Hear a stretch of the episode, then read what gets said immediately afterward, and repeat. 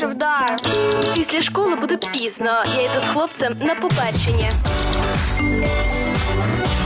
Статус мама. Кожного разу новеньке.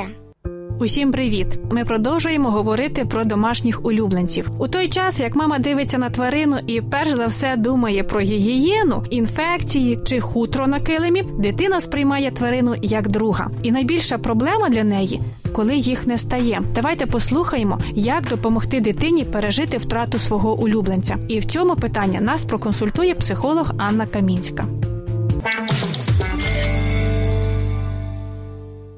Тут дуже важливо, щоб батьки не намагалися одразу домашнього улюбленця замінити іншим. Або не дарували замість того подарунки, щоб розвеселити дитину, покращити її настрій. Дуже важливо, щоб батьки не знецінювали почуття дитини і не забороняли дитині відчувати смуток. І в цей час важливо, щоб батьки були поряд із дитиною. Могли назвати дитині її почуття, пояснити, що це дуже природно сумувати за тим, кого ти любив, щоб вони дали дитині відчуття того, що вони її розуміють. Можливо, разом з дитиною переглядали фотографії з тим домашнім улюбленцем, щоб вони згадували якісь історії за його участю, щоб вони, можливо, написали якусь казку або історію про цю тваринку.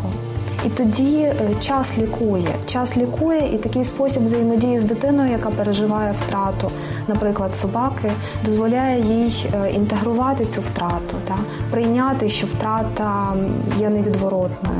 І тоді це дозволяє дитині вирости в таку стресостійку і психологічно зрілу особистість, яка буде мати досвід прийняття втрати і того, що це невід'ємна частина життя.